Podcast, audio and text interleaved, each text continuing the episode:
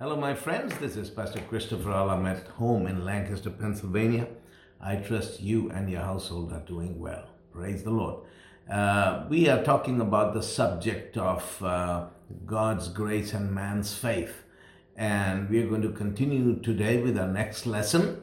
And uh, uh we, I'm, I'm going to talk about the subject of living in grace, living your life in God's grace. And to live in God's grace, a key verse I'm going to share with you first is Galatians 5:16. It says, "This I say then, walk in the spirit, and you shall not fulfill the lust of the flesh."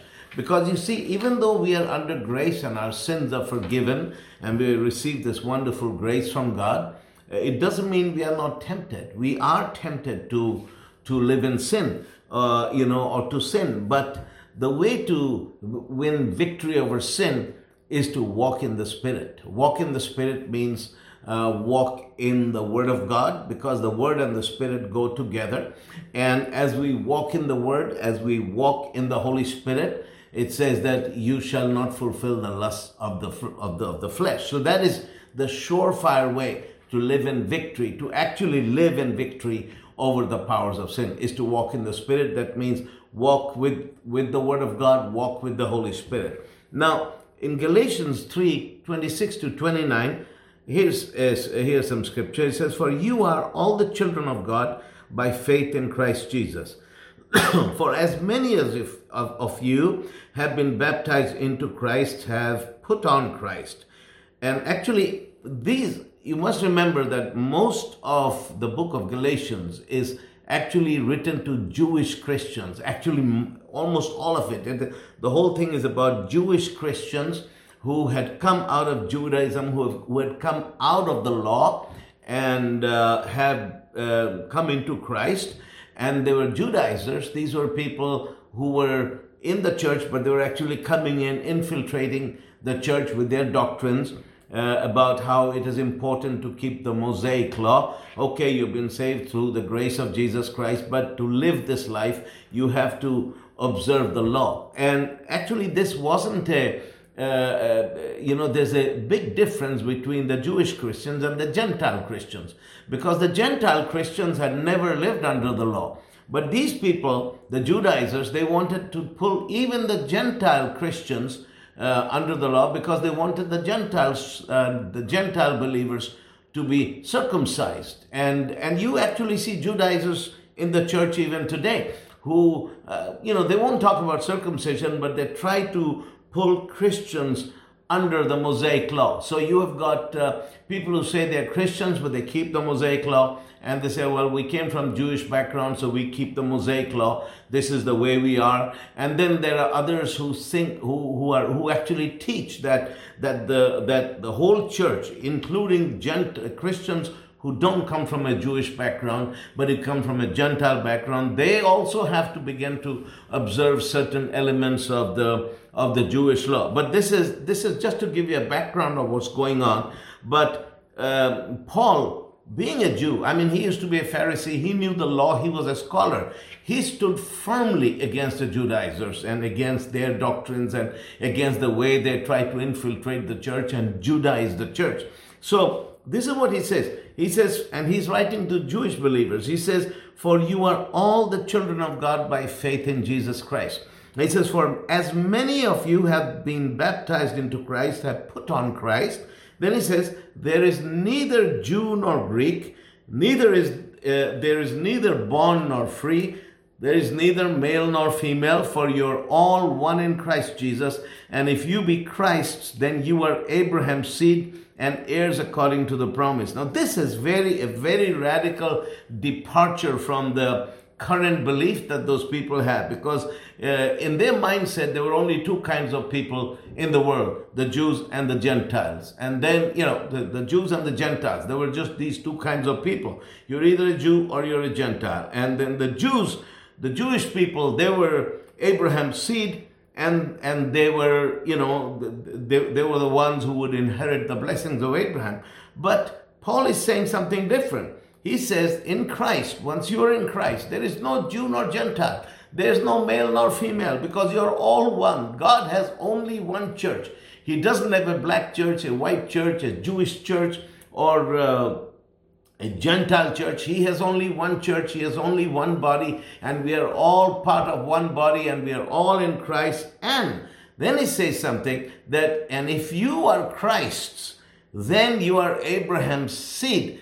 Maybe not his physical seed, but his spiritual seed. If you're not, if you are, if you belong to Jesus, then you are Abraham's seed. Even if you aren't Abraham's biological seed, but by the Spirit, you are Abraham's seed and you are heirs according to the promise. That means that it doesn't matter whether you're black or white or Chinese or Jew or Gentiles or Arab or Indian or European or whatever you are. If you're in Christ, you are Abraham's seed. Hallelujah. And you are heirs of the promise that God made to Abraham. And you are an heir of God. Hallelujah. Now, then he, this is what he writes. Uh, Galatians 5, uh, let's start reading from verse 1. It says, Stand fast, therefore, in the liberty wherewith Christ has made us free, and be not entangled again with the yoke of bondage. Now, the yoke of bondage here is talking about the law of Moses. That's, I mean, that's those are the stark terms which he uses against uh, the law of Moses. Uh, now, remember, the law of Moses is holy, but it is this whole thing about um, about uh, forcing people to seek blessings from God and and and to uh, seek approval uh, by you know in the eyes of God by adhering to the law of Moses. That is what he's against. So he says, don't be entangled with the yoke of bondage. It's not the law that is bondage, but it is the, the doctrine that you have to keep the law and there's no other way in which God can touch you or accept you. That is bondage. And so he's saying, do not be entangled again into that bondage. That means going under the slavery of the law again. Then he says, Behold, I, Paul, say unto you, if you be circumcised, Christ shall profit you nothing. And this is because they were telling Gentile believers that you have to be circumcised in the uh, in in the Jewish fashion. And Paul is saying that listen, if you guys get circumcised, Christ has no effect on you. For I testify again to every man that is circumcised that he's a debtor to the whole law. That means if you get circumcised, then it's not just one ritual, but you are debtor to the whole law. Because the law doesn't uh, apply any options that you can choose, okay, circumcision and a couple of other laws, and then you're okay. The law says if you decide to obey the law, you are a debtor to the whole law. And then if you break one of the littlest of the laws, you are guilty of breaking the whole law. And once you are guilty of breaking the whole law, you come under the curse of the law. So it's very dangerous to go into legalism. Legalism is very, very dangerous territory because firstly, the moment you go into legalism that you think you have to adhere to certain feasts and certain, you know, observances, uh, of the Jewish religion uh, because because uh, not because they are fun or because you know of any other reason other than the fact that we must incorporate these things into our our worship and our observances because these are the things that would cause God to uh, to accept us. Once you begin to do that, once you seek acceptance from God on the basis of our uh, observing the Jewish laws, is that then you're finished because firstly, Christ is of non, none effect for you, and then you are beholden to the whole law, and you can never please God, and you come under a curse. So this is what it says. It says, verse 4 Christ has become of no effect unto you whosoever of you are justified by the law, you are fallen from grace. So I must, I must repeat this one more time. The law is of God, and the law of Moses still reflects the holiness of God. But what he's talking about is uh, is looking at the law as your source of life, as your source of acceptance by God, or as your source of of sanctification that keeping the law of Moses makes you a better Christian or it makes God accept you more. That is bondage to the law. And you should never, never go into that because then you begin to seek a justification in uh, keeping the feasts and the traditions and things of the law. Then you come under a curse. He says, but it says you are fallen from grace. And I don't want to fall away from grace. I want to stay inside the grace of God.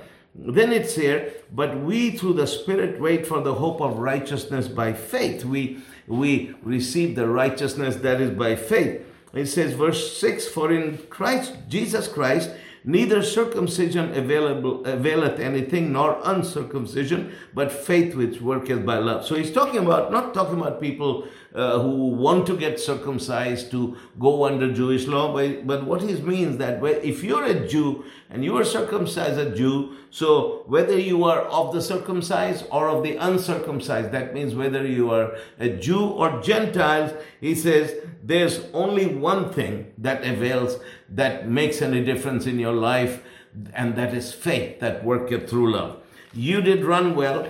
Who did hinder you that you shall not obey the truth? He's talking again about the about the jewish believers. He say you ran well. You ran the race well. Now who is who is there to hinder you and who is deceiving you so that you you don't obey the truth? Then he says verse 8 this persuasion comes not from him that called you so he's saying that this whole thing about you having to obey the law in order to please god that is not from god then he says in verse 9, a little leaven leaveneth the whole lump. That, that is striking because leaven means yeast. He says a little bit of yeast in, in the flour, in the dough, it, it causes the whole dough to rise. You know, it just takes a little bit of yeast in the flour, you mix it in, and that yeast works its way through the entire dough and it affects, affects the whole roll, loaf of bread bread. So what he's saying is that a little bit of yeast, it will affect all of you. You can't afford to have even a little bit of that old religion that, okay, you know, I will do this. No, don't. You just stay away from it totally because even the smallest amount of legalism once it gets into your life once it gets into your worship in your uh, in your service to god is going to affect all of you so keep all your legalism Keep the law of Moses out of it and don't seek your salvation or your sanctification in it, but in by faith in Jesus alone. Then it says here, uh, verse 10 I have confidence in you through the Lord that you will be none otherwise minded. Anyway, let's let's um, uh, let's let's do this. Uh, verse 14. I'll jump over a few verses. I have a lot of material here. So he says, For all the law is fulfilled in one word, even in this thou shalt love thy neighbor as thyself. So actually, Jesus had said before, uh, you know, when they had asked him, well, uh, what, what, do you say about the law? He says, well, uh, you shall love the Lord with all your heart, with all your soul, all your might, and you shall love your neighbor as yourself. So if you love God and you love your neighbor, then the whole law is fulfilled in this. That's the royal law of love. That means if, if you love God with all your heart, and you love your neighbor, your fellow human being with all your heart, in that the law of God is fulfilled. Then it says here, uh, Mm, okay, again, verse 16, he says, But this I say to you, and this is the scripture I began this lesson with walk in the Spirit, and you shall not fulfill the lust of the flesh.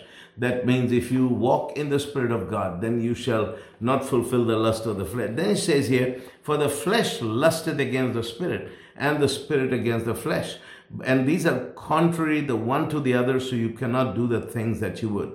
This is interesting. He says there's this continual struggle of the spirit against the flesh. The flesh pulls in one direction, the spirit pulls in the other direction because these two will always be in contradiction to each other.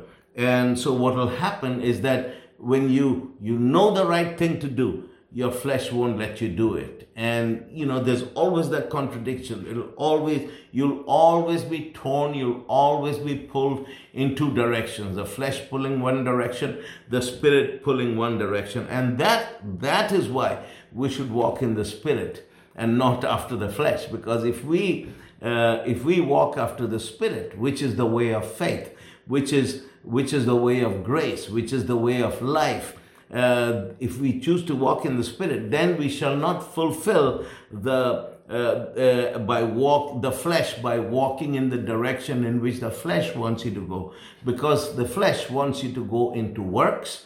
The flesh would want you to go to the way of sin and to the way of death and to the way of destruction uh, of, of destruction. But the Spirit leads you towards life, towards faith, towards blessings, towards grace. So you should always choose flesh over the spirit because the, the ways, uh, I'm sorry, you should always choose the spirit above flesh because the spirit will take you in the direction of life and the flesh will take you in the spirit of death. So look at everything that comes uh, to you in that light. Is this the spirit of God or is this the flesh? And not the devil, the flesh. Sometimes people think that the devil is their greatest enemy. The greater enemy is the flesh because you know what? The flesh is always on you. I mean, the devil you can chase away and he can be gone. And uh, remember when Jesus told, you know, he rebuked the devil, the devil left, and then it says, after he attempted Jesus, Jesus responded to him with the word of God, and the, and the Bible says that the devil left and waited for another opportune time to come back. So the devil can be chased away, and he looked for another opportunity to come back. But this flesh, you can't get rid of him. He's stuck on you and you are stuck with him. So it's not always the devil, it'll be your flesh after you, telling you, do this, do that. But the Spirit of God living within you, He will tell you. He says, don't do that, go this way. So it should it's good that we're aware of the of this struggle between the flesh and the spirit, and that we teach ourselves, train ourselves to always yield to the Spirit and yield to the Word of God and, and, and go that way. And if we ever go into the flesh, just stop, make things right with God. And that, that's how you walk in God's grace.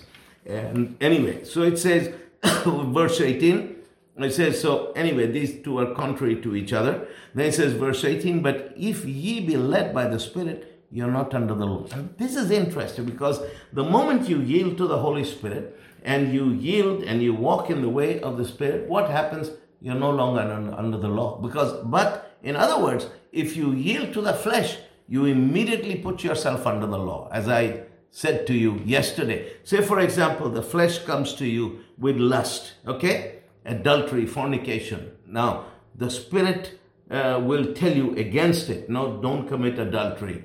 But the flesh, it tells you to commit adultery or or any anything a fornication. There's a whole list of sins. Uh, the, these are the works of the flesh. So let me okay let me read the list to you. It says these are the works of the flesh from verse 19 now the works of the flesh are manifest which are these. And there's a list. Adultery fornication. Fornication is when uh, you are single but you have sex with somebody you're not married to. That is fornication Adultery is when you're married and you have sex with somebody who's your, who is not your spouse. So adultery, fornication, uncleanness, lasciviousness. Lasciviousness is sexual uncleanness. Idolatry, witchcraft, hatred, variance, emulations, anger, wrath, strife, seditions, heresies, false doctrine. All these things on the same list as adultery. Envyings, can you imagine envying on the same list as murder, drunkenness, revelings, revelings, and such like, of which I tell you before, and I have also told you time past, that they who do such things shall not inherit the kingdom of God. So, what happens is that you see, yielding to the flesh means saying no to the spirit. Because whenever there's a temptation in front of us, uh, the spirit will always be blinking red lights to you. Believe me, no one can ever say, Well, I was just deceived by the devil. No, that will never happen. God loves you and me so much that they will, and that's the grace of God that helps you overcome that when you're faced a situation of temptation and this thing hits your mind and you feel it in your body, feel it in your mind, there'll be that red light blinking. I mean, the Holy Spirit, believe me, will make you miserable and you'll feel it. You'll get palpitations or whatever but you'll know God is trying to stop me. But then you still have a choice of yielding to the flesh or yielding to the spirit. And so, and God tells us, walk in the spirit, walk in the spirit, and you shall not uh, fulfill the lust of the flesh. But if we choose to say no to God and choose the flesh instead, that the, we choose the drive and the lust of the flesh instead of choosing the voice of the Holy Spirit, and we then what happens is that we immediately put ourselves under the law. That's what he's saying. Verse 18 if you're led by the Spirit, you're not under the law. That means if you yield to the flesh, you put yourself under the law. Then there is then you are outside the territory of grace and you are under the law because you can't say, well, I can commit adultery because I'm under grace. I'm already forgiven. I can do this thing. It's okay. Jesus will forgive me. No, oh, you can't do that because by default, by yielding to the flesh, by yielding to sin, you have also said no to the Spirit of God. And in doing so, you have you have put yourself under the law, and the consequences are the curse of the law. And in Deuteronomy 28, the curse of the law consists of three things poverty, disease, and death. So that's why, believe me, you don't even want to go there. These, these are the works of the flesh. Everything from adultery, fornication, murder, hatred, all the drunkenness, the whole litany, whole list of things. And it says, those who do such things. That means those who uh, it's not talking about somebody making a mistake, you know, coming under a bad situation. But it's talking about people who live, who choose to live that way. They shall not inherit the kingdom of God. I think we must make a distinction between, you know, we are fallible. People make mistakes. And sometimes I get mad at somebody. And, and that, but that doesn't qualify as this kind of uncontrolled anger as he's talking here. So what I'm talking about, when you live a life of yielding to the flesh, you say you're under grace, but the whole flow of your life is in the flesh. It says that uh, those who live in this way, those who do these things, they shall not inherit the kingdom of God. And believe me, there's no pleasure of sin which is worth it, which is worth uh, losing the kingdom for. There's no, there's no, nothing in this world, in this world that is worth that much. Then, but then he says, so he, he gives the list of the works of the flesh, but then he says, but the fruit of the spirit. So if you if you say no to the flesh and you say yes to the spirit and you walk with the spirit these are the fruits of the spirit. And these are the character traits that will be established in your life as you yield to the spirit. It says but the fruit of the spirit is love joy peace long suffering gentleness goodness faith meekness temperance against such there is no law Hallelujah. So when you when you yield to the Spirit, you have love, joy. Isn't that much more wonderful than all the stuff with adultery, drunkenness, and murder, hatred, envy? Look at this. The fruit of the Spirit is exactly the opposite of the works of the flesh. It says love, joy, peace, long suffering, gentleness, goodness, faith, meekness, temperance. Against such there is no law. So you see, when you meet people who, I mean, I, I know people who used to be angry, full of hatred and all this, but they begin to follow the Spirit of God. And then over time, I see these characters, which are the character traits, which are actually the fruit of the Spirit, become a part of their character, become a part of their DNA because of the work of the Spirit in them. And that is how God changes us. The Spirit speaks to us, the flesh pulls us, and we we listen to the Spirit, we follow the Holy Spirit, and then instead of the works of the flesh, the fruit of the Spirit begin to grow in our lives, and people begin to see the fruit of the Spirit in our life as a part of our character. Our whole character, our demeanor, everything, all that is within us, inside and outside, changes it. And then it says, And they that are Christ's have crucified the flesh with the affections and the lusts. Hallelujah. So, because we belong to Jesus, that's how we crucify the flesh. You don't crucify the flesh by cursing the flesh, you crucify the flesh by following the Spirit. As we follow the Spirit of God, as we yield to the Holy Spirit. And listen, yielding to the Holy Spirit is not just being in a meeting. And some people think if you're in a meeting and the music is playing and other people are getting drunk and shouting and you begin to dance and shout and fall, people say, oh, that's yielding to the Spirit. That's not what he's talking about. Yielding to the Spirit means surrendering your life to the Spirit on an everyday basis, saying no to the flesh, no to sin, no to devil, to the devil, saying yes to Jesus. And in doing so, you yield to the Spirit. Yield means to su- submit yourself to.